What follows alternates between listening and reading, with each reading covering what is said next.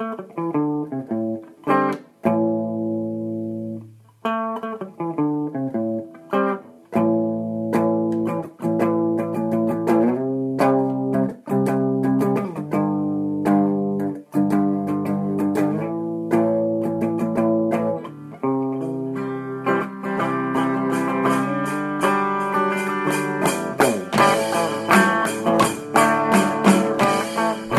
That Running Show, a podcast for all runners, shapes, sizes, and speed.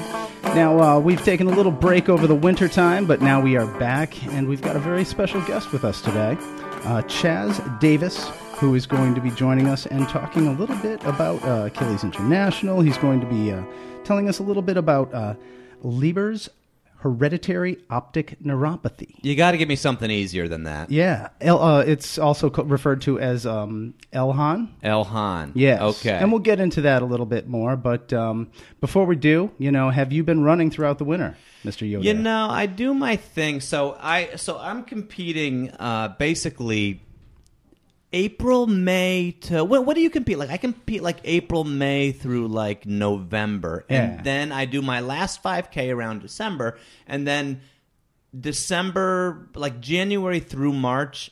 I believe maybe you disagree. You should be that should be like off season. No, I kept running. You kept running, but Yeah. I, I mean, I, I kept running, Yeah. but I wasn't out there killing myself. I was jogging. I, know- I know that's not a good word to say with runners, oh but I was. man, I was doing hills. I was uh, doing some intervals. Why? Because of my embarrassing performance at the Hartford Marathon last year, and if I'm going to do it again this year, I am not going to have that same time. Uh, the time of which we do not speak. so, so was it that bad? You don't have to tell me. We don't have it- to talk about it. All right, yeah. we- I don't want to talk about I it. I finished. I got my medal. I didn't give up because of the Uh-huh. time that looked that I had ahead of me. So okay, so let me get my head around this. So I, I, bel- walked into the medical tent, if you'll recall, at the end of the that Yeah. race, which I've never done before. And they gave me a couple of Motrin, and then all of a sudden, like 15 minutes later, I'm like, I'm just a wussy. So I'm it- just getting out of here. so instead instead of enjoying an off season like you should for No, that for, angered me. for two or three months, you finished what should have been your regular season before we get into the cold off season, and then you were not happy with your time. Mm-hmm. I was So- actually going to run some of those XL Center races that they have indoors, but So I you didn't went wind up nuts. doing it. Yeah. It's a dangerous thing because some of these guys who train hard through the winter, then they've been training all winter. Then, especially if you have a mild winter like we kind of did, they keep going strong. And by the time it's go time, by go time, I mean like Easter, like it's warming up and it's time to race. A lot of those guys are sidelined and they, they miss like the, the prime time. The prime time racing season is April through November I'm stretching, hydrating. I'm doing everything I need to do. with a break in the worst of the summer. Switching up shoes, even. Switching up shoes. Yeah, remember how the shoes threw me off last year? All right, well, so- now I'm like doing, I'm mixing up. Like I've got a rotation of my Brooks to my Hokas to my What are you doing? Do you alternate? yeah. So every so you have two So two pairs of shoes or three? One pair, yeah. I've well, I'm phasing into two right now. You're Uh, phasing into yeah. two. So my Nikes, I'm actually just using as like the yard work shoes now. So like we mentioned with the sound runner guys, so it's every you're you're switching your shoes every other time so they fully Yep. they fully unfold Yeah. and then and then hit them again. Yeah. But yeah, that's just part of what I'm doing. Yeah, and if I feel anything, I start icing it. But, but yeah. So I, I was supposed to run a half marathon in two weeks, but that one was canceled because there were not enough people uh, uh, registered for it. So now I've just got that Ragnar relay coming up in three weeks, Yeah, I've got a half. just you know fun. Where's where's Ragnar? Where are you It's doing the Ragnar? Cape Cod one. Oh, you're doing the Cape one, huh? Yeah, yeah. How many? Like team of twelve? Yeah, Everybody goes three times and you cover like 200 miles. yeah, Uh, yeah. r- about so, that? Yeah, each runner probably does anywhere between like 13 to 20. Yeah, I'm doing, I think, nine, 18. yeah. So Chaz, Matt and I did a Ragnar race. Um, I did it with him. We did one where you went up to uh, probably where you're from. Like they don't call it Fo- what what's it Gillette now, right? It used to Yeah. be Foxborough Stadium, but it used to end. That's what this one's turned Stadium. into is the Cape Cod one because Yeah. they were going to make it from Yale to Harvard, but Yale and Harvard were like conflicting to the point where they didn't want it starting at one school and ending at the other yeah, with their whole yeah, that whole thing. yeah their whole thing they got going on. So, there. so what we're talking about, and this probably wouldn't interest you because Chaz is a very good runner. He's Chaz put- is he- a Chaz is a phenomenal runner. He's putting up 420 miles, which we're not putting up any 420 miles. So you strike me as somebody who probably wouldn't be that interested in running on a team of uh, 12 people where you sleep in a van overnight and you cover distance. Have you ever heard of this kind of thing? Yeah, I mean, I have heard of it, but you know, I just have never been involved in it or even asked to be involved in it. But I mean, it's definitely something I would, you know, at some point try to do. Yeah. Yeah. It's a pretty stinky van by the end of that 24 hours. It's Chaz. brutal. It's, it's You know what? It's more of a camaraderie thing, Chaz. It's one of those things where you you you better be in a van of six people uh, who you like, because there's always the point in the middle of the night where you start getting delirious. You have some good laughs. Right. Uh, nobody wants to run the last leg, but they do anyway. But but uh, either way, let's move on. Let's talk about Chaz. So today we have with us Chaz. Is it Davis? It's it is Davis. no, no, it's it's Davis. Yeah. Chad Davis. boss. And uh, Joe Chad Dierte? is a D1 runner at uh, University of Hartford. In fact, we are sitting in his uh, dorm right now. I am looking at a lot of swim Sports Illustrated swimsuit uh, posters on the wall, and Yes. uh, Bud Light and Natural Light um, wallpapering another wall. A w- wonderfully decorated place, by the way, uh, Chaz. Yeah, it's a you know a typical college dorm. Bar signs. Remember when bar signs like that tiki bar? Remember when that was like gold? Oh I, yeah. I worked for Budweiser briefly, and oh man, those bar signs were, were were just gold up here. So when did you get into running? When did you realize you were a good runner? Before your condition came into play and all that. When did it start for you? Honestly, I think it started with the gym class mile. I think it starts for a lot of people that way, but Same. That's how it started with me. Yeah, so um, in seventh grade was the first time I even tried doing the gym class mile. Sixth grade, I just walked it because I just didn't want to try running at all. Cause, Yeah. I mean, who wants to run? That's not a sport that a lot of people do, you know. But then um, seventh grade rolled around, and uh, for the first first time ever, I decided to actually run the mile, and I was able to run, I think, around five forty five in Yeah. seventh grade. In, what- in seventh grade. That's, Yeah. that's impressive. That's a flag, and uh, that's like this. This kid's got something going on, right? Yeah, I mean that's what my middle school gym teacher had told me. Um, he was actually a sprint coach at Worcester State College, and so you know he kind of had a background in running and all of that, and that's kind of how he told me, um, you know, you may actually be pretty good at running, so Yeah. you probably should try and Yeah. pursue that. So Yeah, you pursued bit it through further, high yeah. school. Yep, yep. Pursued it through high school. You know, freshman year, um, I went from around a five minute mile I ran in eighth grade, then 444. You did a Um, 444 as a freshman as a in high freshman, school. yeah. Okay. In high school, man. Mm-hmm. So you were you were right on the map. Like the coach was the week we got somebody new coming in. He's doing a 444, and they were pretty excited to have you. I'm imagining. Yeah, yeah. You know, there's another guy on the team who was pretty good. So, and my coach, you know, he's an avid runner as well, and he's run a couple marathons, and you know, he pretty much trained with us every single day, and he would run with me day in and day out, and even drive to my house for um, a couple long runs, which at that point in time was only about eight miles, but Yeah. so it's it's definitely increased since then. But um, you know, yeah, it was it was a time where um, I really was just getting into running and trying to understand it. And my coach ran for Providence College, so he had a really good running background, especially on the collegiate scene. So you know, it kind of gave me some insight into what that might be like as well. Yeah. So what uh, what was your pinnacle by your senior year? Uh, had you won any uh, state level competitions? And Yeah. What times did you get to uh, by your senior year?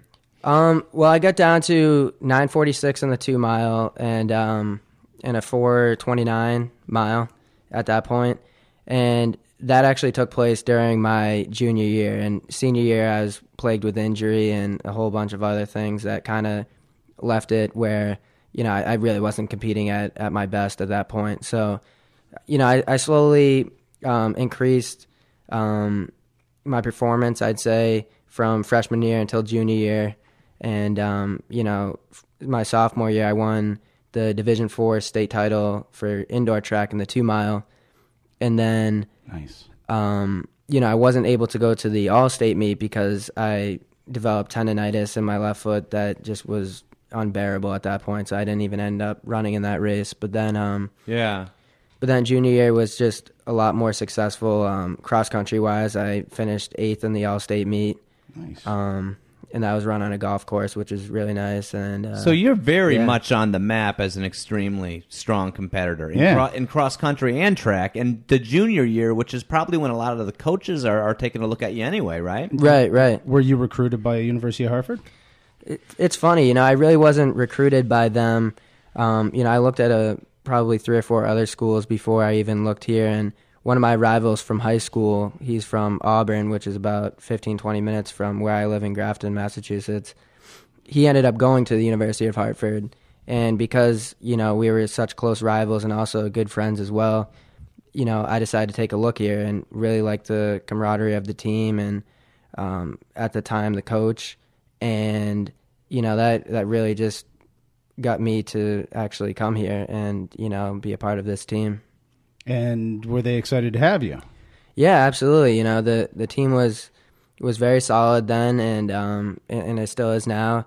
And you know they were definitely excited, and as I you know as I was too, and you know to really make the next step in um into my collegiate running. Now that makes me want to ask you the next question. You, you've come here. You're settling in as a college student, starting to step out independently on your own. Very exciting times. You're hitting the cross country, cross country and track team, Right, right. cross country and track team, and that is when you that is when you realized you had L- Elhon or L H O N or Leber's hereditary optic neuropathy. Yeah, yeah. So you know, I, I was able to get through the cross country season fine. This is what what year? Is this your This was my freshman year. Freshman so, year, yeah. So you know, I was 18, 19. Um, so I got through the cross country season fine. Yeah, In- no- indoor- no problems whatsoever. No, no problems that I would even foresee in the future at that point. right? Then indoor track, same thing. You know, running pretty fast times again, um, similar to what I was running my junior year, maybe a little bit faster actually. Then after the indoor season had concluded, there was a little time in between indoor track and outdoor track, and it was in that time period where I first um, started to lose my sight, and you know that was a, a huge event for me. You know, I woke up one day and I had class that morning, and when I opened my eyes, I realized that there was um, an odd-looking thing in my right eye that looked as if you know I was staring into the sun too long or something like that. And I thought, wow, maybe I just need I just need to go to sleep again, or I'm sick, or something like that. Right.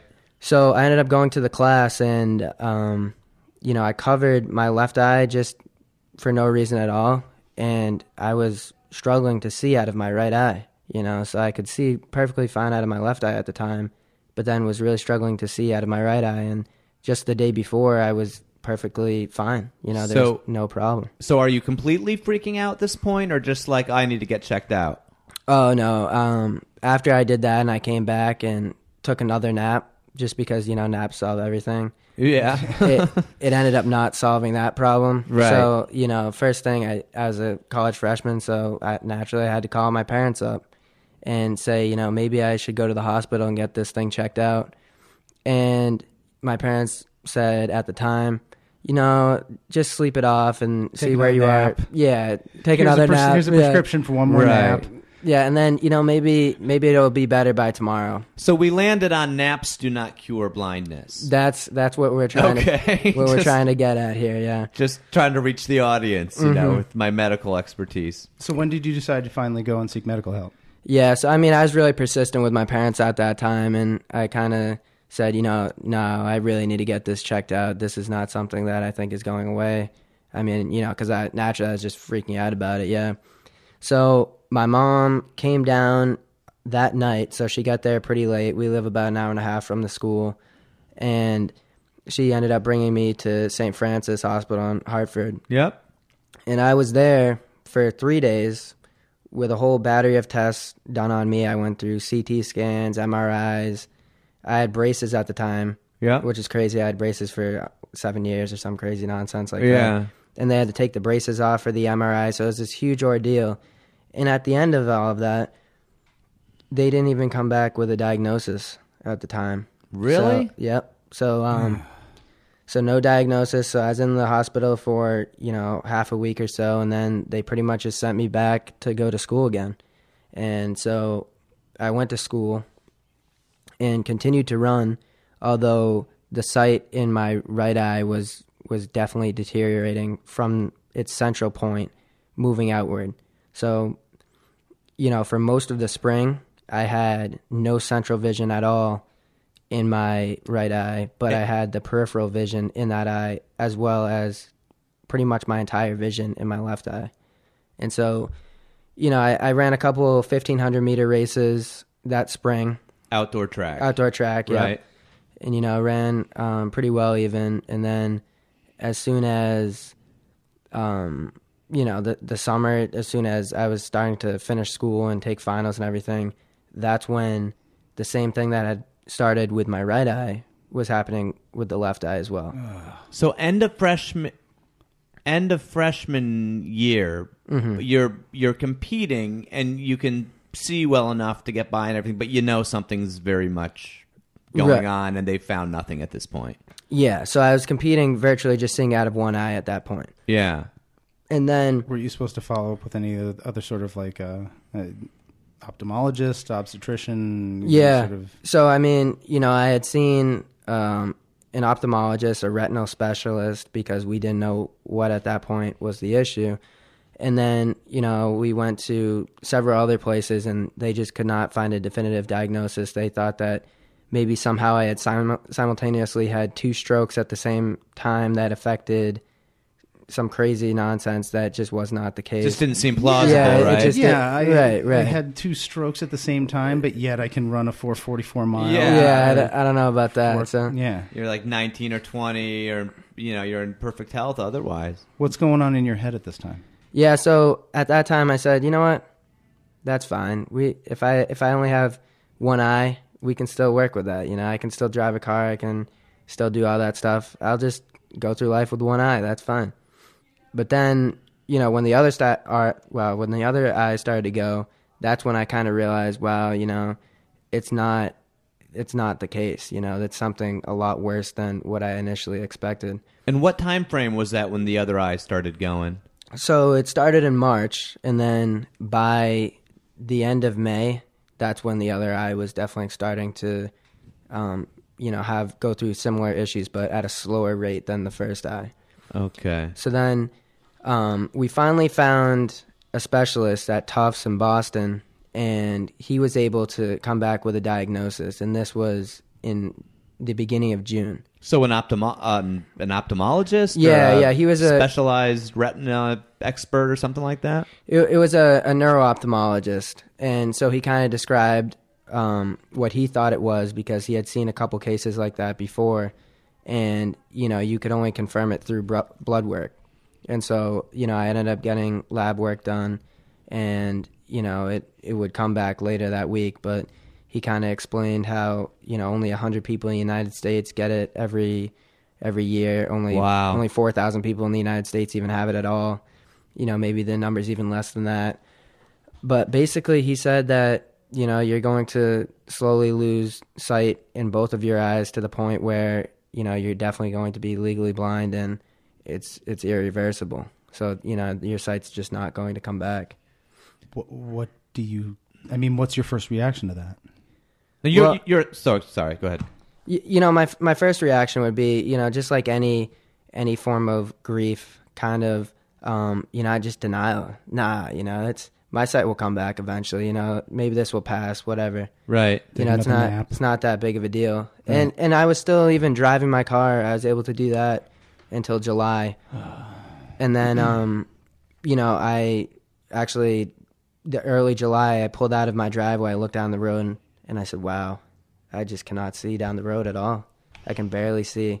So i had to pull back into my driveway and then that was the last time i ever drove a car. Now, wh- where are you in what year at that point? That's Yeah, so that this is literally you know months right after um, you know that that freshman year when I had the initial um, onset that happened in March. So this is the you know July, just a few months later Yep. when this all happened. Summer when you're at home. Yeah, so you know after I gave up my car keys that day, I was working at a golf course at the time, and you know, I had my my one of my parents drive me to work there every single day because I wasn't able to get there myself. And so I was still able to do a lot of the things, but slowly and slowly, um, it it became, you know, pretty. It you know it, it was it was a thing Inhibiting. where yeah it, it was inhibiting you know and I wasn't able to to do what I once had before so I mean that kind of just you know I had that sinking feeling and then you know kind of just went into a depression at that point and um, you know so this kind of time frame I'd say July mm, June through August I just wasn't running at all you know just because I just didn't want to that just wasn't So during the off season and that summer, you weren't running, and and you were just probably emotionally in a pretty rough place, I would think. right right And then and then and genetically, what? How did they give you the breakdown on that? Yeah, so I mean, they they came back with the with the blood work and said that they confirmed that I did have one of the three main strain um, strands of uh, or strains rather of um, the disease. You know, Leber's hereditary optic neuropathy, and because because I had one of those three um, mutations, you know, um, it, they could trace it back through um, you know the mitochondria, the DNA, back to my mom. So she also had had the same thing, and then Yeah. So tell us a little bit about this disease. Yeah. Explain it to uh, to our listeners. yeah, so so the disease it's it's a hereditary disease, so it's passed down um, mitochondrially from mother to offspring. So because my mom carried the gene, she passed it on to my brother who is 19 now and I. And so so far I'm the only one that's affected by it. So there was something that happened in my life that triggered the gene to cause my sight and my vision loss. To become active, and, Right. and your mother wasn't aware she. No, So well, I mean, obviously not, but she didn't. She had no idea she was carrying this very rare disease, which would uh, eventually render you legally blind. right, right. So What no- are the odds that this gene would actually kick in throughout Um, your lifetime? If somebody is a carrier, like your brother, are, are there Yeah, is a so- percentage? Yeah, uh, you know, because my brother is a is a carrier of the gene, he has a fifty percent chance. So if you're a male, it's about fifty percent. Female, it's less. You know, more in the twenty percent range. Um, but you know, the thing is, unless you have a family history of it, not many people know that they even carry the gene at all. So you know, there are a couple things that you know, smoke, even campfire smoke, whatever it may be, that could be a trigger. There are certain environmental triggers. But you know, for me, I had no idea what exactly the trigger would have been. But You wouldn't have known what to avoid Right, anyway. exactly, so, yeah. exactly. So you know, it, it it didn't really matter at that point. So, at, at what point did you start to come to terms with this and decide that you wanted to continue with running despite the fact that you were having tremendous difficulty seeing? Well, you know, so August was approaching, and I had just got done um, with another specialist down in Atlanta, Georgia. And so the first doctor I talked to said, You probably shouldn't run or do any strenuous activities because that would take away from the energy that your mitochondria needs to even preserve the vision that you do have left. And then, you know, so that's kind of that kind of added to me not wanting to run too. Right. So then when I saw the specialist in Atlanta, she kind of gave um, contradicting evidence to say that exercise would actually help in in some cases. And so, you know, being a runner, I immediately jumped at the chance to keep doing that. So um that kind of gave me a little bit of hope and I just started, you know, jogging around the track um, at my my high school, you know, just running 8-minute pace around the track.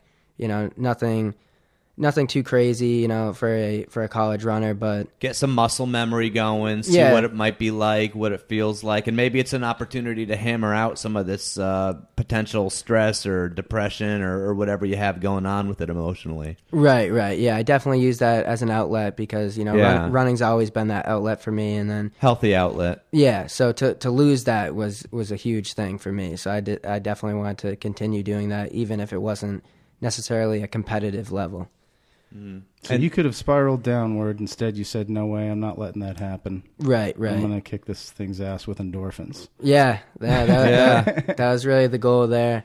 And then, you know, so as this time was really approaching, I mean, I was about to go back to school again, and then I was thinking, um, you know, I, I don't want to really talk to anyone through therapy or anything like that, but I need to have a goal in mind, something that'll that'll give me hope to to keep on going. Yeah. And so, you know, I heard about the Paralympics. I had no idea what it was before this point. And then, you know, just got kind of basic information on what the Paralympics were and stuff like that. And then, you know, this was 2013 at that point, and I said, you know, 2016, I want to go to the Paralympics and compete there.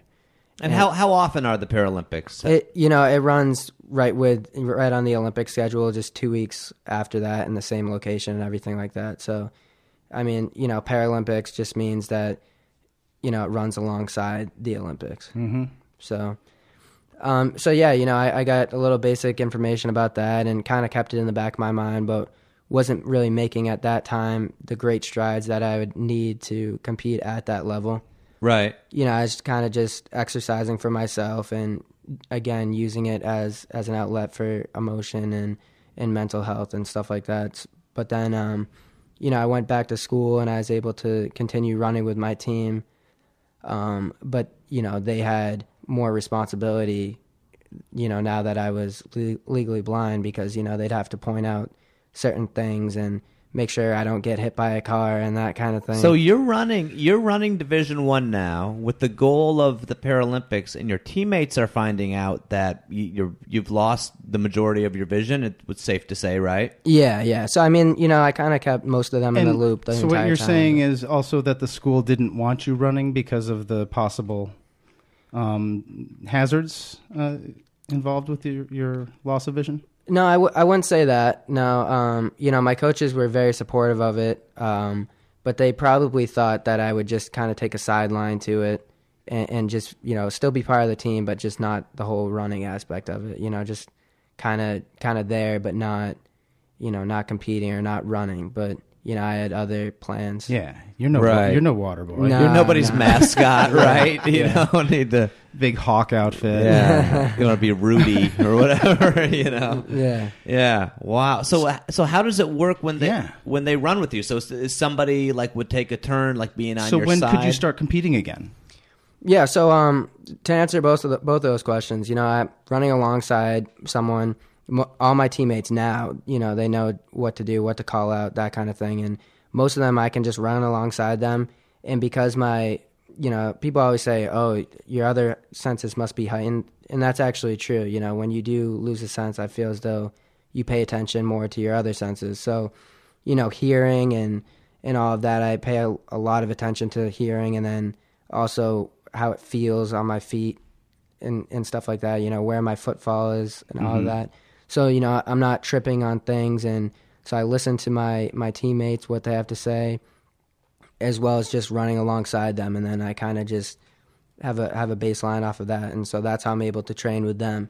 And when I started to compete again, it was um, after the cross country season, my junior year is when I started to compete. So I took the entire sophomore season, all three of those seasons off completely from from racing, but I was still training with the team for Right. a little bit. adjusting? Yeah. Yeah, yeah, Yeah. j- just a little bit here and there. But you know, I had gone from my my race weight, which was around you know one one thirty five at the time. How tall are you? I'm five nine. Okay. So my my race weight my freshman year was around one thirty five. Lean. Yeah. So and believe it or not, sophomore sophomore year rolled around, and after winter, then I ballooned up to you know 170 pounds, and you know I think that would kind of I would attribute that to just the the whole depression thing and not um, you know not really caring about um, you know my image or anything like that. You know because because obviously I had other things I was dealing with. Just so you know, having kids will do the same thing to you. Yeah. yeah. so so you know then um then junior year rolled around and and that summer between sophomore year and junior year, that's when I um really started to um you know be serious about training. So you know I would go on the treadmill every single day and run anywhere from you know six to eight miles every day uh, for the most part i'd say and then you know so i was kind of starting off light again so it was similar training to my freshman year but not anything you know, too extensive. And then um, going into my junior year, that's when I started training with the team, um, doing workouts with the team, and things of that nature. But I did not compete in the cross country season, obviously for logistical reasons. Um, but then, you know, the first because of the the fact that the, you're jumping over things, you're running on, on uneven ground. There could be rocks, there could be curbs, all Yeah. sorts of difficult things that you could wipe out off of. I- exactly, and you know, I wouldn't have my teammates necessarily there the entire time to to tell me about all of those things. So Right. you know, it just it was not something at that time, and I'll tell you at that time that I was able to do. Uh, but then indoor track uh, rolled around, and the first meet my coach entered me in, and I was a little hesitant about it because you know I wasn't. I'd never run a race on the track blind before, and I didn't even think I could do it at that point. It's a fair concern. Yeah, I, I'd say so. You know, and um, More predictable ground than cross country racing, though. I mean, that's Yeah, yeah. So I mean, that's that was the one good thing, you know. The the terrain never changed. You So know, it just always remained the same there. So I didn't have to worry about the footing. But So where was your first race? Were you at like like we used to race and and co- I, I ran in college as well at UConn and, and and high school and we used to run at Yale a lot was where the state and the class meets were was it something like that like a 200 meter track or a, a some of them are in gymnasiums and yeah, uh, so Yale track is the worst. yeah, it Yeah. is those long 10 hour meets we used to have there Big man stinky the building. state like 200 opens and the meter, yeah. state meets oh People my running into the wall, running Get- after run the get home meter. at like Yeah. five in the morning uh, oh my god yeah, so this first one it was at uh it was at Vermont, and you guys are talking about 200 meter tracks. This was a 160 meter. yeah You know, and and they claimed it had a bank. There was no bank. Yeah. Yeah. I've run on 160s and I've run on banks up at a BU, and, and Yeah. It's- Yeah. banks are nicer. Banks are nicer, especially for 160 meters. Yeah, yeah. Although maybe not for your first race though, because you can just kind you of can hanging on the whole time. on, Yeah. on the turns if you go off the bank, then you're kind of screwed for a while. That, but- that's that. Yeah. yeah, oh, but but you know, so it was a it was a three thousand I was running, and there were so many people entered in the race that you know I I had passed a guy, um, or it, actually someone passed me, and I thought it was just someone who was behind me, but in reality it was the guy who was lapping me. So I Yeah. started I started to run with him, thinking that he was um Trying to like, beat you. trying to beat me, but no, he was actually just lapping me. But you know, I didn't know that because I could just barely make out who it was and that kind of thing. So that was it was interesting and you know, it was it was nowhere near my PR, but I you know, I ran 922 or something like that. But um, you know, it was just really cool being back on the track and finishing the race, not getting disqualified for for tripping or going off the track or anything like that. It was just really Nice. great experience. Yeah. so that was a good thing to kind of get out of the confidence way, builder. Yeah, right? right, right. So that first one got out of the way, and then you know I felt a lot. You know, m- my nerves went down a lot more after that, and so um, then you know I probably ran three or more races that season, and you know I got down to uh, a then PR at the time. It was a 902 in the 3K, and um, you know so I was pretty happy with how that season went, and you know then I was, it was time to transition into um, the outdoor season. And, and you know, so I ended up that season doing a lot of the same thing, and I ran the 5K and and ran. Um, I got down to a PR of 15:36 at that time, Yeah. and you know, I was really happy with how And that things was your were going. junior year? Yeah, that was my junior year, and then Good that lord, that's moving. Yeah, that is that's moving. cooking, man. I've been Yeah, trying. really I'm, cooking. I'm in my 40s, but uh, we both are. But I've been trying. Uh, I'll never get to the times. Neither of us will get to the times we were when we were your age. But trying to break 18, you're 15. 30. Yeah. I mean, oh, it's humbling. Yeah. It's humbling on so many levels. Yeah. really. I mean, yeah, it's just it's there's genetics there. Yeah. That- that goes back to my genetics argument. There are People, some people can just process. You know, they can just suck oxygen out of their blood Just more. respirate. Uh, so enough about our complaints. About Yeah. our lack of abilities. Whatever. Let's talk about your abilities here. Yeah, so you know that summer was my first taste at the the Paralympic kind of thing too. So um, I, I went to the the national championship, and that was out in Minneapolis. And um, so because of how I was performing that season um, for my college team, you know, they took that time and you know kind of considered that, and then they invited me to the Para Pan American Games, and the, that was in Toronto Yeah. and so I, I was chosen to run the 5,000 meter race there. and you know, so that was against um, people from from all over the Americas and, and stuff like that. Right. So it was, it was my first, you know, taste at international competition as well as the the Paralympic experience. So um, you know, it was, a, it was a great time, and you know, I ended up taking a silver medal there. And um, so you know, I, I was That's really, awesome. yeah, I was really happy with how how those things were going and and how racing was going at that time. And right before I left, I um, got news that I was getting a new coach, and um, you know, so I was kind of a little skeptical at first because you know I we we had a, a whole slew of problems with previous coaches and things of that nature, and then you know just getting another coach going into my senior year, you know, it's a, it's a huge adjustment. Right. But you know, it ended up being the the best situation for me, and by the end, you know, he had me training um, 85, 90 miles a week at that time, all through the cross country season. It's a lot of running. That's a lot Yeah. of running. So So that, that's exactly twice what I do. I'm serious. Yeah. And that a good week for me is like a, a really good week. I try to keep it around like between 38 and like 45. And yeah, and that's- that and that's really good too, you know. And What'd you get, like a, a 1.8 that semester or a GPA? Or me, I mean, like, did you have any time to study? I mean, I would just be sleeping all the and, time and Yeah. how that. and how Nah. did you study? I'm sorry, we're firing yeah, questions I at mean, you. you're So studying. I mean, then you're running 80. Yeah, I mean, you know that somehow through all of this, the, the the studies never were really affected, not by the disease or the running or anything. It just, you know, I, I was able to. Um, Unbelievable. My first semester back, actually, you know, I got a three point seven five. 3.75, but you're Yeah. losing your vision and So- you had to learn in a different way. Now, how, do, how were you learning how do you do way? notes cards? How do you Were there a lot of books on tape? Or? Yeah, yeah. So you know, now my laptop it has a program on it called JAWS, which is um, it's a screen reader program that will virtually read the screen and then output it through an auditory kind of format. Okay. And so you know, I'm able to to listen to that, and um, you know, that's how I use my phone as well. You know, it just outputs it through um, through the speakers, and I'm able to you know read text messages, go on Facebook. Mm-hmm. You know, all those kind of things that you know Voice a lot of people- dictation, all yeah. that. Yeah, so I mean, you Were know, you listening to that while you were running? no, No. no. So, so you know, a lot of, you know, th- that helps me do a lot of the things that you know I once did, and that that pretty much everyone else around me does. So, you know, it helps me, um, you know, feel feel normal, which is which is good. I think. Yeah. Now, that's interesting you use that word, you feel normal. Now, ha- when, Yeah. When you go to um, competitions, Yeah. Do do they make announcements like uh, we've got a, a runner here who um, is visually impaired? You Oh, have no. to make sure you're wa- or you just line up with everybody else. Yeah, I mean, I, I use that that term normal. Just, I mean, j- just because I want to feel like like the rest of my peers and my classmates and everything. Comfortable. Yeah, comfortable. Yeah. So normal is not the right word, and you Okay. know, pe- people might get a little upset that I use that. But you know, I, I do feel normal, and that's and that's the the thing that you know I want people to understand as well. That you know I don't feel any different from anyone else just because I don't have my vision.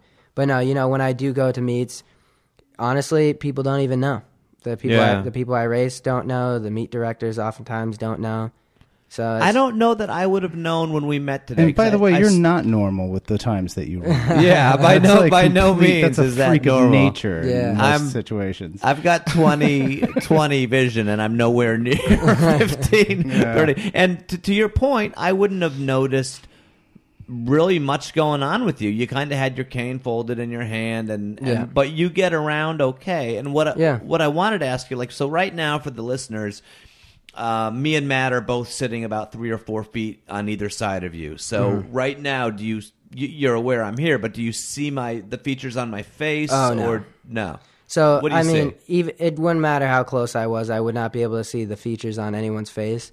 But Mm-hmm. you know, I can see that you're physically there. Just I, you know, I can kind of see that there's a blurred Like object. if I move my arms like yeah, this, you, so I s- can still see that, you can see something. but just out of my peripheral vision. yeah, that's why I I, can see you're on- looking. You're looking forward. And You're Yeah. looking at them with the periphery there. Right, right. So I, I use that, and then that's when people, that's when people start to notice because I'm not looking at people in the eyes necessarily. Okay. But you know, that's the only way I'd be able to to use my vision in any you know viable sense. So let's say it's a typical day. Mm-hmm.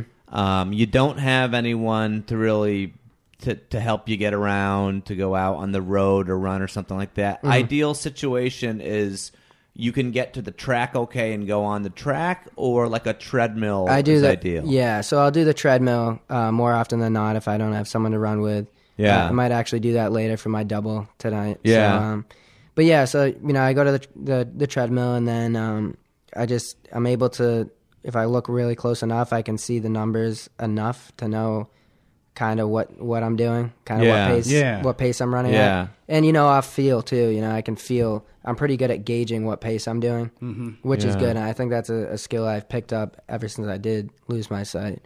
So Um, what um what does the future hold? What are we doing? Yeah, so I mean, um, fr- from there, you know, I I forgot to say, yeah. So so when I was when I was getting in shape and I was able to PR in the mile, you know, I got down to a 420 mile in a workout. 420. Oh my god! Yeah, and then you know, and your PR for your 5K again? 420. yeah. So PR for the 5K is uh 1456 now, um, and so that that cross country season, my coach was saying the whole time, he said, you know what, Chaz, we're getting you running a cross country race. You're running conference championship. And I, Yeah. and I said, wow, you were you were crazy. I'm not doing that. 56. That's awesome. Do it. Go to Google. Uh, so Go- Google Pace Calculator, and it brings you to Cool Runnings Pace Calculator. Put Yeah. in- Oh Uh, my- 1456. What is that per mile? That's, that's- uh, that's That's gotta four be- four forty eight. 48. Four forty. And if we broke that down to one lap, That's a, it's around um, thirty six seconds per per two hundred, so seventy twos Oh my thereabouts. god! Yeah. That's like that's um, sprinting. That's sprinting for me right now. It's like one lap with them. I'd be I, like, I think I'd that's hurl on the sidelines. Just you got it. You got the rest of this. I I I think that's at best a controlled sprint for me, Yeah. even as well. Yeah, I'm just thinking out loud here, but that's that's that's that's I can run downhill that pace, yeah like a good downhill. yeah, Yeah. that's great. You'll you'll find as you get older, Chaz, and and, and uh, you'll the long distance running will hold up pretty decently, but not like not like at your age and and not at Oh, okay, 5K. yeah. Why don't you give Yeah. him that to look forward to? yeah Debbie Downer over Yeah. there. right well, yeah, but- just so you know, Chaz, live I it up now. know. I mean, yeah, live it up now. No. Yeah, So, I'll, I'll just live in the present for now. yeah. Fair and, enough. and don't listen to this podcast afterwards. Now, Should uh, I just leave now at this point? I'll just I'll just go. You guys finish it up. let's now you're training. Now you're getting ready for the Paralympic Games. Mm-hmm. That's very exciting. And the Paralympic Games are going to be in Montre- Montreal. No, in um In Brazil. In Brazil. That's Yeah. right. Oh yes, Brazil. Yes, they're cleaning up Brazil right now Yeah, so that they're you don't trying. get kidnapped. Yeah. when you go down. Right. And uh, so Strong economy of Brazil. Yeah, right, right. you've got uh, the time. The trials coming up in a couple weeks. Yeah, so the trial. June? Yeah, the trials will be in uh, July, the beginning of July, Okay, July first week, and then um, yeah, so that's down in Charlotte. in Charlotte, North Carolina. Mm-hmm. Very exciting. It's going to be a little hot that time, outdoor track. Yeah, yeah. So we'll, and we'll see. what time are you shooting for there? Um, I'm not even sure, really. Um, You said in the know- 15s, probably, Yeah, so- just to qualify. Yeah, so we'll see. Um, I mean, probably around you know in the 1450s if I if I can, but you know I'll be probably running by myself for the most part. Um, so we'll we'll see what what I can do in terms of that.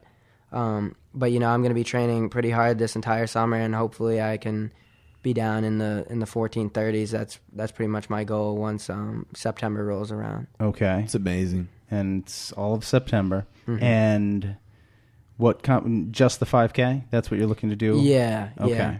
Yeah, you know, I, I might might do the fifteen hundred at the trials and just just to see, just to see um, what kind of what kind of race that would be like, um, because I I've never actually run a fifteen hundred blind, you know, in because you know moving that at that pace um, without being able to see that well is kind of a little bit more challenging than running a five k, say, you know. So Okay. so that's right. you know, so I've been able to run a mile and stuff um, in workouts and stuff like that, but never really at that speed in an actual race. So, Right. So yeah, so I'm probably just gonna focus on the on the five thousand on the track for that um, for that event, and um, you know, kind of just go from there. And you're gunning for the gold. Yeah, you know, that's You're always gunning for the gold. It's always the goal. And there's Yeah. that one guy you mentioned uh, who you're you're shooting for this year. Where is he from? Yeah, so he's Moroccan. He's And, Moroccan. um, okay. Yeah, so he actually has the world record for um, my division, my classification for um, for the Paralympics, and so you know his his record's thirteen fifty three. Um, so you know that that time would be difficult to chase, but you never you never know what what can happen out there. Do there. you want to call him out right now on the show? Start to get some get some uh, bad blood going. Yeah. So Have you ever met him before? No, no, I haven't. Um, a lot of these guys that you know are are from um, you know different countries and stuff like that. You know, more the Right. African countries and even Australia. There there are a couple good guys from there. Um, you know, I haven't really met any any of the blind runners that. You know, honestly, I haven't met any blind runners off of this continent. Okay. I'd say, you know, I just competed with the with the Pan American crew, and and that's that's about it for now. Yeah. Now, being such a rare disease, uh, LHON, Mm-hmm. have you met any other runners with that with that same? Actually, yeah, um, I have. Um, there are a couple marathoners out in California that I do know um, that have that have my condition, and um, there's a guy down in the DC area that that has my condition as well. Uh huh. Um, so you know, there there are definitely people out there that that you know are running and, and can still can still run even despite having the same condition I have. So I mean, And you said you were you were interested in doing your first marathon in December next year. yeah, yeah, I actually just signed up um, earlier this week. Okay. And um, so yeah, that one is out in Sacramento. It's called the California International Marathon. hmm So you know, we'll see at that point where where I am. You know, physically, might And- be might be a little banged up at that point, but um, you know, if if I do make the Paralympic team and all that goes well, I'd like to continue my training at least until December, so that you know I can run that. And um, yeah, don't worry. They keep have Motrin in the uh, medical tent. Yeah, there. Yeah, Just right. so you That's know. always important. Yeah. So now, when you're doing something like that, now when you're you're exploring, a, you know, a new race that you're not familiar with, it's Mhm. going to be throughout roads, 26 miles. There's a lot that can go wrong. That's where you're going to be taking advantage of Achilles International.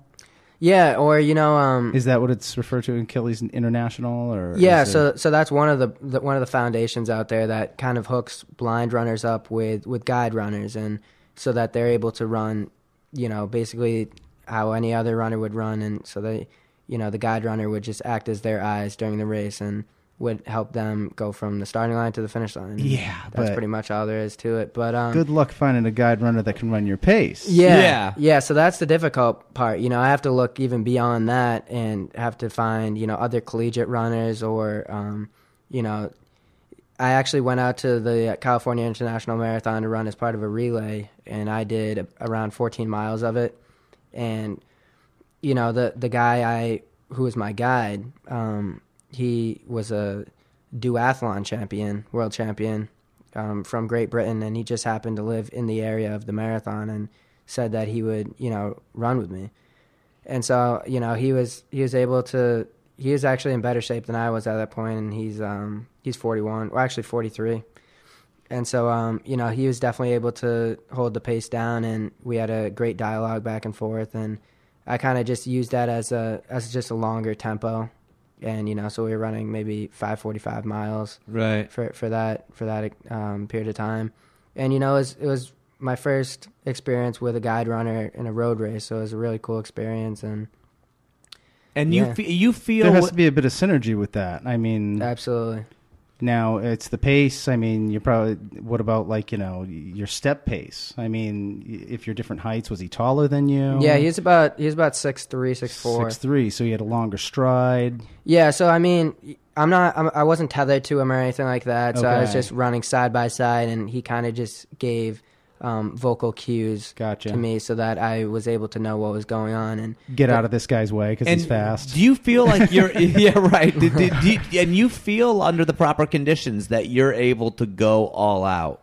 oh yeah, Like so I, you I so always you go all out. so uh, but but you're you're able to step and and just dig down as deep as you have to Yep. despite You just despite go with your no fear. disability. Y- you know, um, when I started to compete again, um, you know, I kind of just, I kind of said to myself at one point, you know, don't worry about where your feet are going. Whatever happens, happens. You know, you just got to worry about racing like everyone else races. and so then that's kind of what I did. And you know, I don't really worry about you know my foot placement or have to worry about all that all the rest of that because you know that would I think would hinder my um, my success out there on the track or the roads or whatever it may be. Um, but you know, it, it's kind of it's kind of cool. Like the uh, California International Marathon has its own visually impaired start, so that the start for that is oh five, yeah, is yeah. five minutes lot of them before. do. Yeah, That is cool. it's five minutes before the rest of the field. So that's when I started with the um, with the relay, and so you know I was actually leading the whole marathon for the first seven or eight miles, and you know so that was a really cool feeling as well. Nice. Yeah. Yeah. Well, I, I suppose. Did uh, you actually act like you were winning the marathon? Oh, of course. I I suppose I'm not going to bitch about my hamstring that gets a little tight now and then as, as much after listening to you. So ideally, down the road, it's going to be. Um, I assume you, like raising awareness uh, towards LHON down the road. Mm-hmm. Yeah, I mean, you know, I always, I always love to, um, you know, tell people about it because it is such a rare disease, and you know, under ten thousand people, I believe, in the entire world are even affected by it. Some, some really low number like that, and you know, because it is such a rare disease, not many people will put funding into it or anything like that. So there's not much Right. on the horizon, Right. In that, in that sense. So you know, it's it's good knowing. Um, um, that people that other people know what it is um, Yeah. even, even just for the sense that they understand what it is you know Right. what the disease is because not to make light of it, but there's you know there's a hundred races for breast cancer a day, and Mhm. and this is you, you know it's something you'd want to bring attention Four to. Four thousand people in the United States won't get the same kind of attention. right right and you know at the same time i, I think yeah it's um it's vision loss and, and stuff like that but it's not you know it's not life threatening or anything like that so I, I don't look at it Right. as, as the same thing as as say these these other kinds of diseases and stuff that actually Yeah. are life threatening you know so so i kind of look at it more um more so yeah we're raising awareness for it but you know we're not necessarily a lot of the people in my community that have um, have this disease they're not necessarily looking to get their vision back um, you know of course they'd want their vision back but it's not something they're actively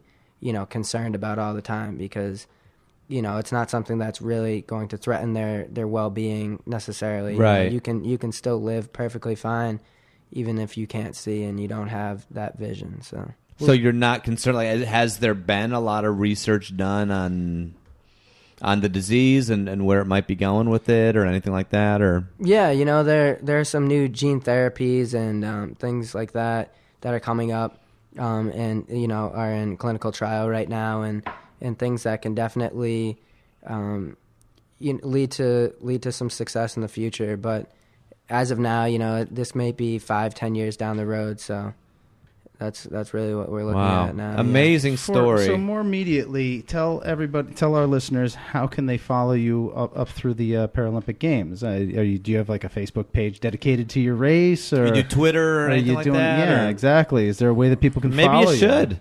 Yeah, I mean, I really don't. You know, um, like this whole thing, I, I kind of just do it because you know this is what I love to do. I kind of do it for me, so I'm I'm not very really um, concerned necessarily um, with all of that. So you know, I never have really put that into um, perspective per se, but.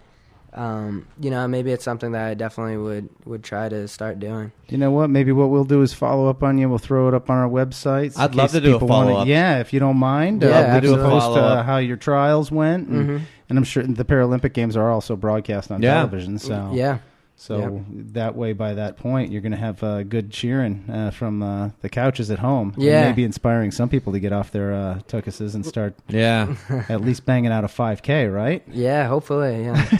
yeah. What's their excuse, right? It, it's windy. exactly. And uh, and It's how about December school? through March. And also, you're graduating this year. Congratulations. yeah, thank you. Thank And you very uh, much. you said a um, criminal justice and a minor in in psychology. in psychology. And uh, anything you want to tell your uh, prospective employers out there that uh, definitely could pay you a lot of money and and uh, hire you right out of school. What kind of job are you looking for? You know, eventually, um, so I, I want to pursue my master's in social work, and you know that that'll be a little later down the road, probably about a year from now, because you know there there is some some blind independent living training that I want to go through so I can be better acclimated to you know society and everything like that so I can really just be on my own you know that kind of thing.